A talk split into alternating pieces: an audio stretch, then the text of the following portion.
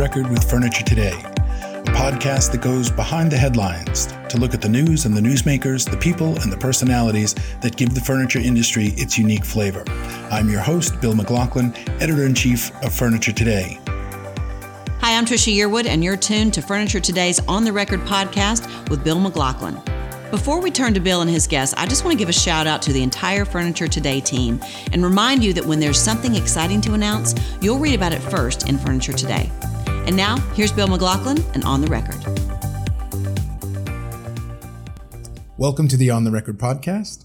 My guest this week is Nikki Baird, Vice President of Innovation at Aptos. Uh, Nikki, I know you're involved in the furniture space already, but for people in the furniture business who might not be as familiar with Aptos, can you just give us um, a little sense of uh, who Aptos is and what you do. Sure. Aptos is an enterprise solution provider that's focused exclusively on the retail industry. So that expands beyond, you know, all kinds of categories, uh, including home goods and uh, getting into fashion uh, and and specialty. You know, we kind of cross the gamut. Anything that has a bit of a fashion component to it at all is something that we care about.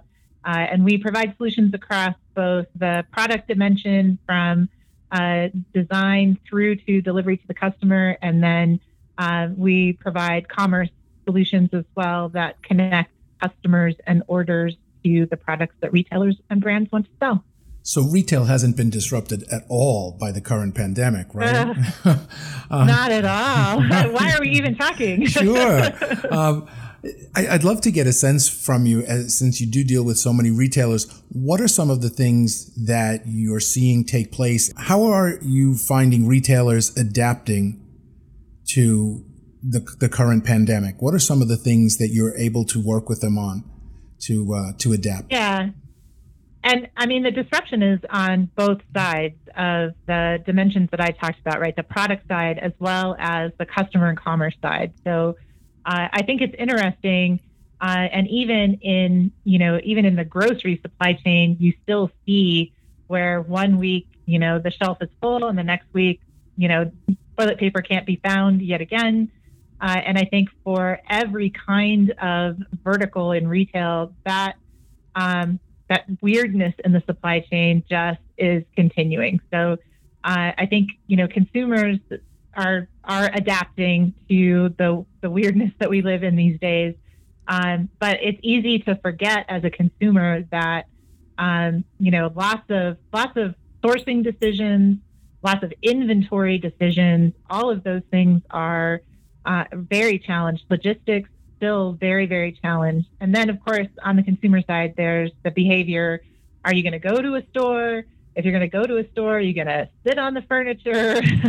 are you, uh, what, what are you going to do as far as all of this? And um, I mean, even looking ahead, you know, uh, Thanksgiving in the U.S. drives a lot of activity, right? You've got the in-laws who are coming over and you know you you want to make sure that you've got that new dining room table and you've got the new bedroom guest bedroom that they can stay in and all that and you know if nobody's traveling for thanksgiving uh, if the economy is still uncertain and people are not feeling confident in spending money you know all of those activities still potentially can be extremely disrupted so eh, well and then also let's let's talk about the the period of time where people were simply closed down in their homes um, and couldn't shop in, in, in a lot of states. They couldn't shop in stores. E-commerce did really, really well, and I think a lot of retailers who um, had been starting that transition, had been trying to get better at e-commerce, are finding themselves now having to accelerate that shift. What are you seeing in terms of um, people trying to make the transition, and what are some of the things that they're coming to you for to help with? Yeah, hundred uh, percent. I mean, I I think the most interesting thing there's two things that I've heard. The one was from uh, a brand that said, you know, we've accomplished in in eight weeks what it would have taken us three years to get done. So there's definitely that side of the equation where uh, companies that were already starting down the road, maybe they were taking it slow, you know, feeling it out. There's still there's still been lots of arguments over, you know, fully what's the business case? How much do people really use this? You know, outside of certain use cases and other verticals, does this really apply to me? Um, you know, I'm, I'm going to lose all of the value of the cross sell because, um, you know, consumers, um, consumers aren't going to find the products that they're looking for in the same way that they would find them in the store, all of that. Um, for the re- for the retailers who'd already started down the road, it was definitely a case of all right, we're going to pedal to the metal. We're going to get this done as soon as humanly possible. Um, you know, I've got to I've got to tap into um, ship from store in cases where that's appropriate. I've got to uh, up my game in terms of the product information that I'm putting on e-commerce. I've got to provide a lot more inventory visibility so that you know consumers know when to expect what they're ordering, all of that kind of stuff. And then I think for the retailers who had hemmed and hawed and said, I don't know, I don't really see the business case, uh, that went out the window, right? When you can't sell anything at all because your store is closed, then you know suddenly the idea of investing in online or omnichannel uh, becomes a no-brainer because it's the only way you're going to sell anything. Uh, and so we saw a lot of that as well. Just sort of a, you know, we never could make the numbers work um, until we couldn't sell any other way, and then it became a business continuity, a, a risk management thing that we have to do uh, forget about what the business case is. Yeah, the ROI is a little different when your choice is between no return or at least some return, right? Exactly.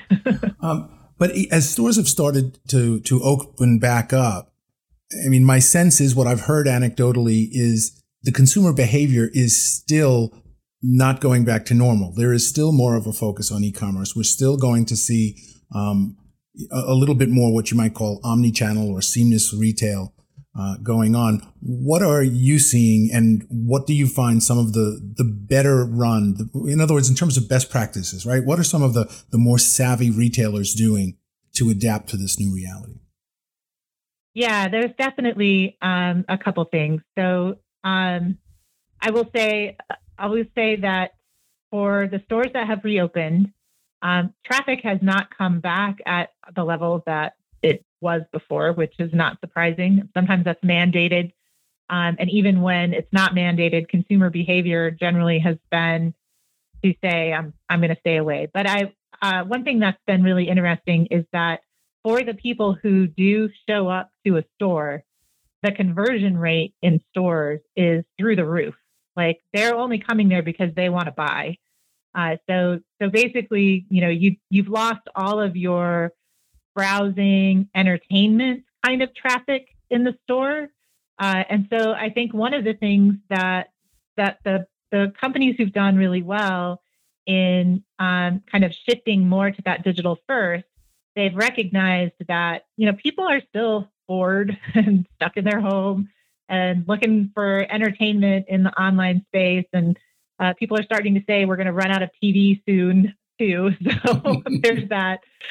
Uh, but they've tried to fill that entertainment gap. So um, you know, even if it's silly educational stuff, um, you know, here's how you can carve out a home office space in your bedroom. Um, you know, tired of looking at your four walls. Here's how you can, you know, add a couple things to spruce things up.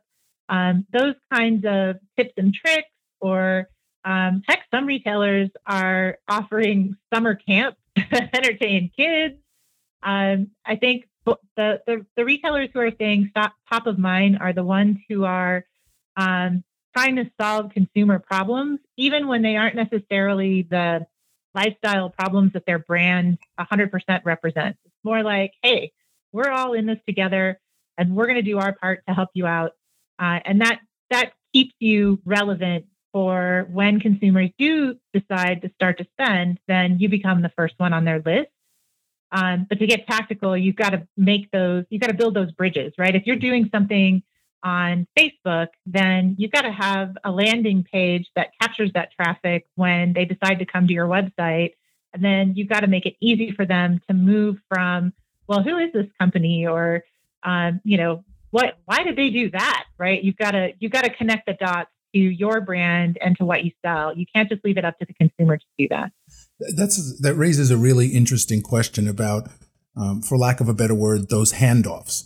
Even somebody who may go from your social to your landing page to your website, now that last step is going from the website into the store. And for a lot of retailers, my sense is, and particularly furniture stores, that's the place where they've had some challenges making a smooth handoff. Um, are there companies? Are there solutions? Whether it's you know software or enterprise, you know what kinds of solutions are there to smooth that and to make it truly seamless? That transition from the web to the store.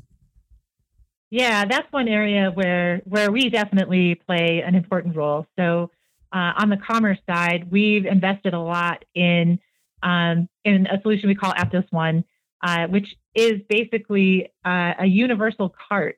So um, when you add things as a consumer to your basket, making sure that that basket can be available from online pulled into the store.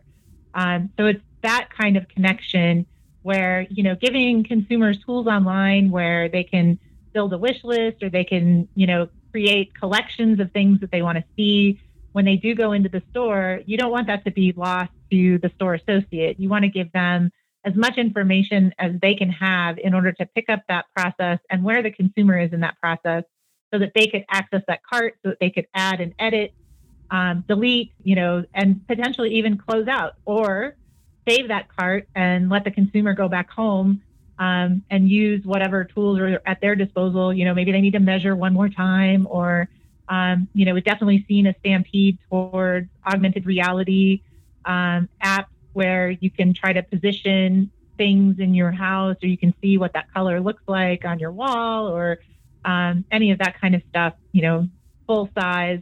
Will this really fit? How does this really look? Um, so trying to bridge that gap with digital tools as well. Interesting. Uh, you mentioned trying to make that information available to an RSA. And one of the things that I know a lot of furniture stores, and I know if you work in the furniture space, you, are probably familiar with the up system, right? Whoever comes in, yeah. the, the next guy up gets the, that tends to be a little more challenging in an environment where that first interaction may start online and the consumer may already have engaged with the store, if not with a particular associate. Are you from, uh, do you have any insight into um, how companies are, are dealing with that in this new environment? Yeah, this is one place where I think there's a lot of opportunity, but it involves kind of overcoming some natural biases about um, store associates. So, um, you know, most most companies are not too excited about their store associates having a digital profile, right? Like that they are an ambassador for the company.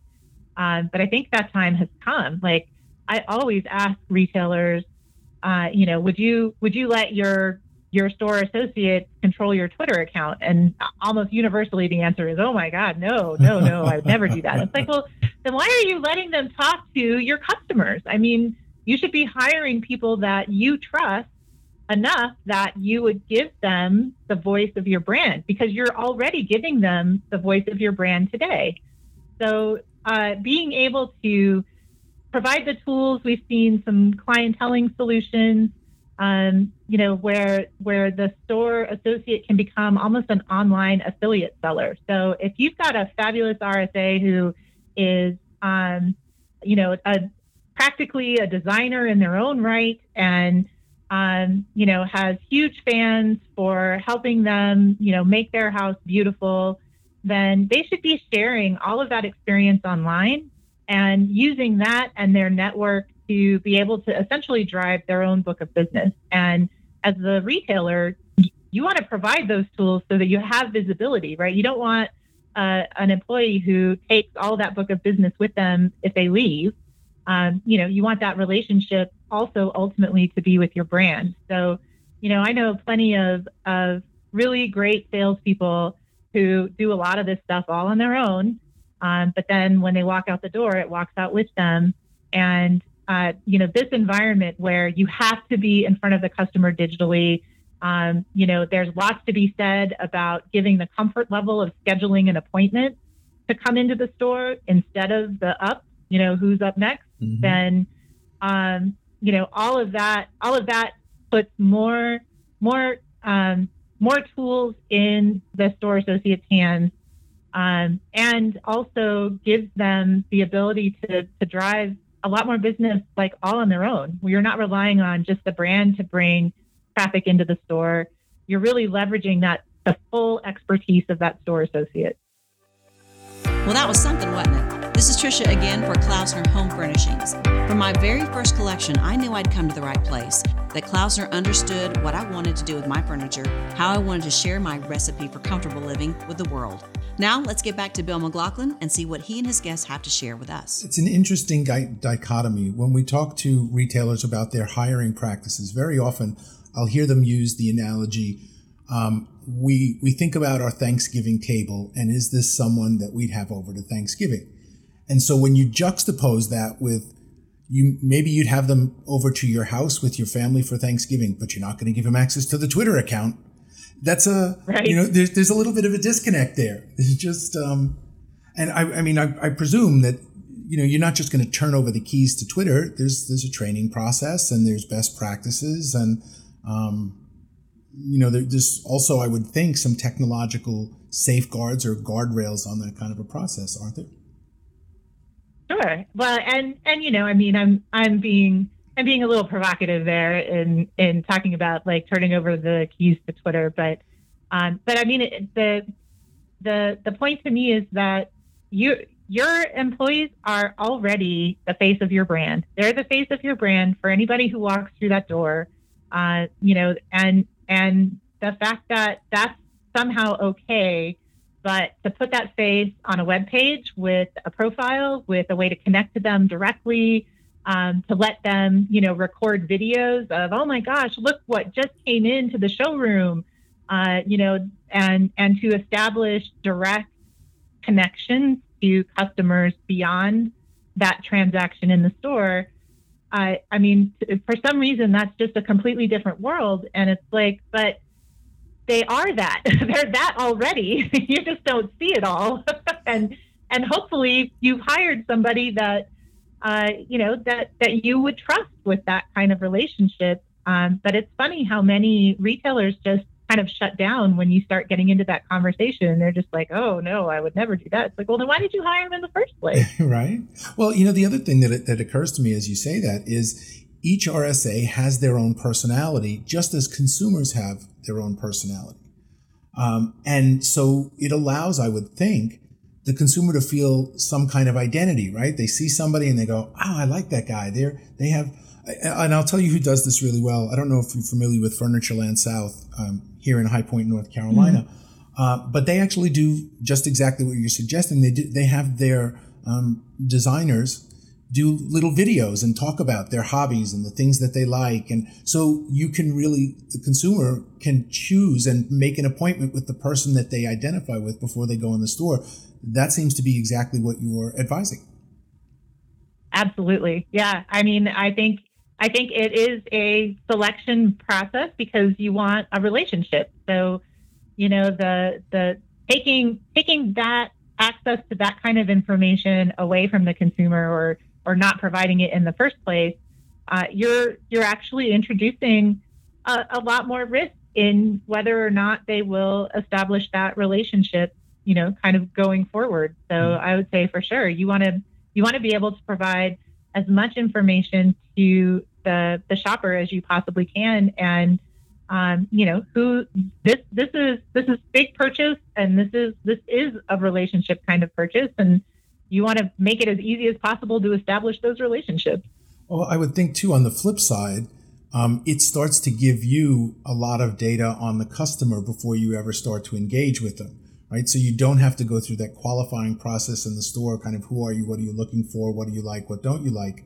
Um, I would think that there's a lot of ability to gather insight into that consumer before they ever walk through the door. Yeah, and and being able to provide that um, to that store associate when they do walk in the door, um, I think I think in in retail, furniture's done a better job of that than other verticals. Uh, I think in other verticals, they've been a little bit more wary about, you know, passing personal information to, um, you know, to more transient kinds of store associates. But, um, but I think just ensuring that all of that insight, so all of that data that you've gathered, but then turning that into insights that the store associate can quickly use to turn that around as part of the relationship with the consumer is is really important. I, my sense is, and from what I've read, for younger consumers too, they expect you to know about them. They want you to curate yeah. that experience. They don't want you to treat them just like somebody generic that you have to ask about. They really want um, that, and they're not quite as reluctant to share information about themselves as um, you know previous generations. Well, and there can be a lot of frustration with, um, you know, it's there's that expectation, but then that expectation is fed from, well, you asked me a whole bunch of questions and I engaged with you online.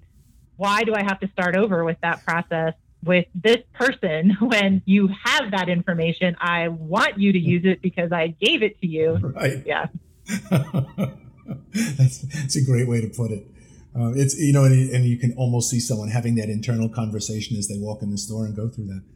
Um, as, as, we were preparing for the interview, you you talked about something um, you referred to as gray stores. What, just for our audience, just kind of uh, run run me through what you mean by that and what its relevance is in today's market.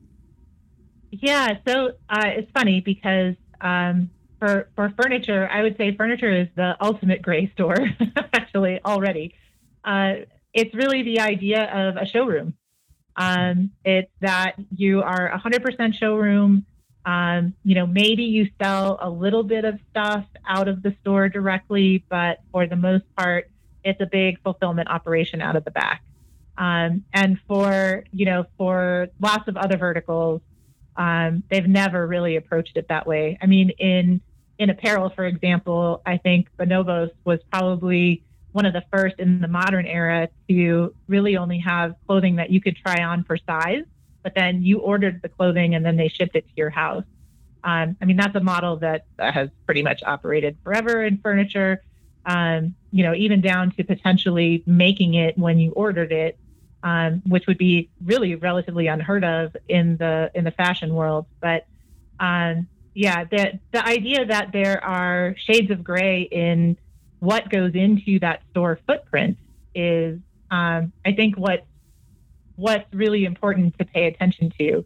Um, you know, is it is it going to be actually just a warehouse, and I might have a front room where consumers can come in and and browse through a catalog, but I'm not actually going to put anything out there.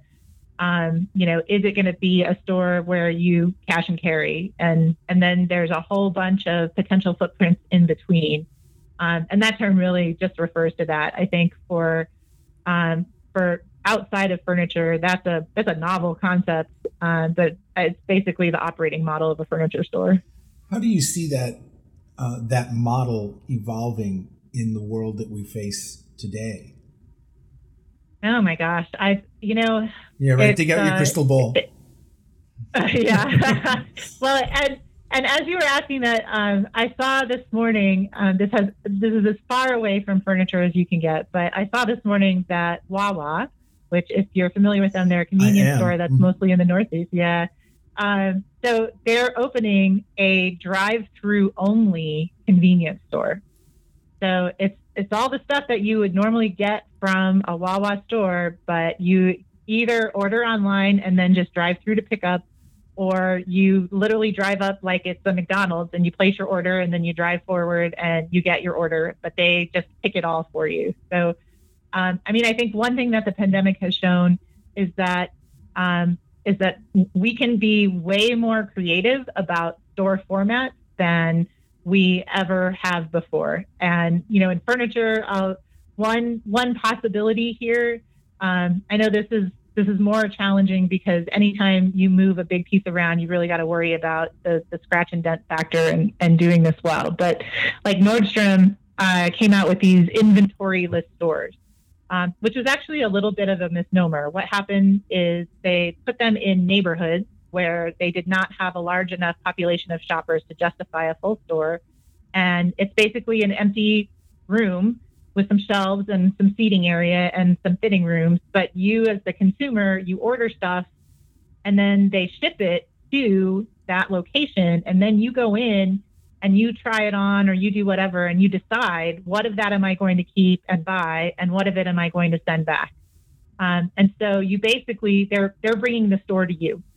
So is there a, is there a future where uh, instead of having you know a big old warehouse with a showroom on the front, you've got this empty space that um, you either use as event space and set up, you know, like, hey, do you want to know the difference between, um, I don't know, uh, um, uh, oh, I can't think of the term of, you know, this fashion trend versus that fashion trend. Mm-hmm. Um, you know, we'll we'll show you what those two different looks look like. Right. Um, functional industrial versus relaxed industrial. That's what I was grasping for.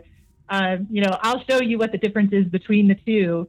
Um, and then you set them up in this sort of little mini showroom that you only fill with inventory for that particular event or purpose. Or you have a consumer who says, well, I really want a living room and I want to see what it looks like with this couch. And, you know, I'll bring the couch and I'll bring the accessories and we'll mix in and out a bunch of different looks and you can see what that looks like. And then you can decide to take it home or not. You know, it's potential future. It's really interesting that you mentioned that. Um, I had a a guest last week who's uh, and they're an expert in operations, right? So they help stores uh, do everything from you know pop ups and remerchandising. They've been helping people who have to you know re- reset their stores to accommodate social distancing and hand sanitization stations and signage and all of that. And one of the things that uh, that they the gentleman was talking about was very specifically pop-ups as as an alternative and as something that's being used and is likely to be, be used because it it extends your footprint potentially into markets that you're not in. It extends your brand. Um, it gives you a way to introduce yourself to uh, to additional customers and and to target on a more individual basis. It's it's very much like what you just described. So it's interesting to have two guests coming from two completely different perspectives talking about the same trend. So listeners, if if you're out there and you're listening to this podcast, that's noteworthy. When you get people from two different disciplines who are triangulating on the same thing, that says there's there's a real opportunity there. That's that's really interesting. And I promise I didn't actually listen to that one beforehand either. well, to be perfectly honest, and here's a little here's a little thing I'll share with our listeners. You couldn't have because I only recorded it. It hasn't been released yet. So I was taking ah, advantage of the fact that this podcast will be released after that one to pretend, right? We're playing with the we're moving through time and space. um, and using the the magic of recording technology. But uh, I mean, essentially, it's interesting to see that as a trend. So yeah, no, that's great, and and I would agree. I mean, I think it's um, every vertical is is thinking about that kind of how do I push the edge? Where can I go? Um, how can I go to the places that I couldn't afford to go to before? Um, what can I do to make that affordable for me to go there? And and that pop up concept is is definitely a clear answer to that question. Are there some things that you're seeing being done in other verticals that you think might have been overlooked or might have application in the future for the furniture business? I, well, well, we got to the the Nordstrom example as yeah, one. Yeah, that was a really great uh, one. I think, I think, um, you know, I would look to beauty and the things that beauty are doing to really bring their products to life. Um, you know, they really struggle with color um, and then and then they don't struggle quite so much with fit, as in does it fit in my house? Uh, but fashion definitely struggles with fit as well, as in does it fit on my body? Um, and I think you know trying to find the right digital tools that overcome those challenges when you don't actually get to touch and feel and try on or sit on or apply um, you know, beauty is one that has been hit really hard because their business is driven uh, enormously by sampling, and they just can't offer those samples uh, in in hardly any way, shape, or form, other than you know the most expensive way of delivering them to their customers. So. Uh, I would definitely look to the AR and the color matching, uh, color in different light, and and the investment that they've made to try to overcome how to communicate that to consumers when all you've got is a screen in order to do that. That's a really, really good one. Um, before I let you go today, and I appreciate you taking the time to chat with us and share your knowledge, Um, are there any other best practices that you've seen uh, as you've worked with companies as they transition through this period that you think might be overlooked or people should really kind of think about? Well, I think it goes back to the giving the digital face to the store associate. Uh, I mean, we've seen a lot of retailers experiment with live streaming um, or even just FaceTime or WhatsApp with consumers. Um, putting that live, um, that live call, but video in front of consumers, um, you know, it, it just it really gives that personality it does so much more than an email or a Facebook post or even a short video. Having that live interaction uh, is really important, I think. And I think you know we're we're all a little lonely and weirded out, so it adds a definite um, human element to everything. You know, to try to assuage some of that. Um, I wouldn't underestimate the power of that. And we have seen some retailers who have either hacked their way through, you know, through some of these um, you know, social media kinds of tools. And we've seen retailers make investments with the appointment setting and the video time and um, and all of that, where it's a little bit more formalized. But I would say don't underestimate the power of that.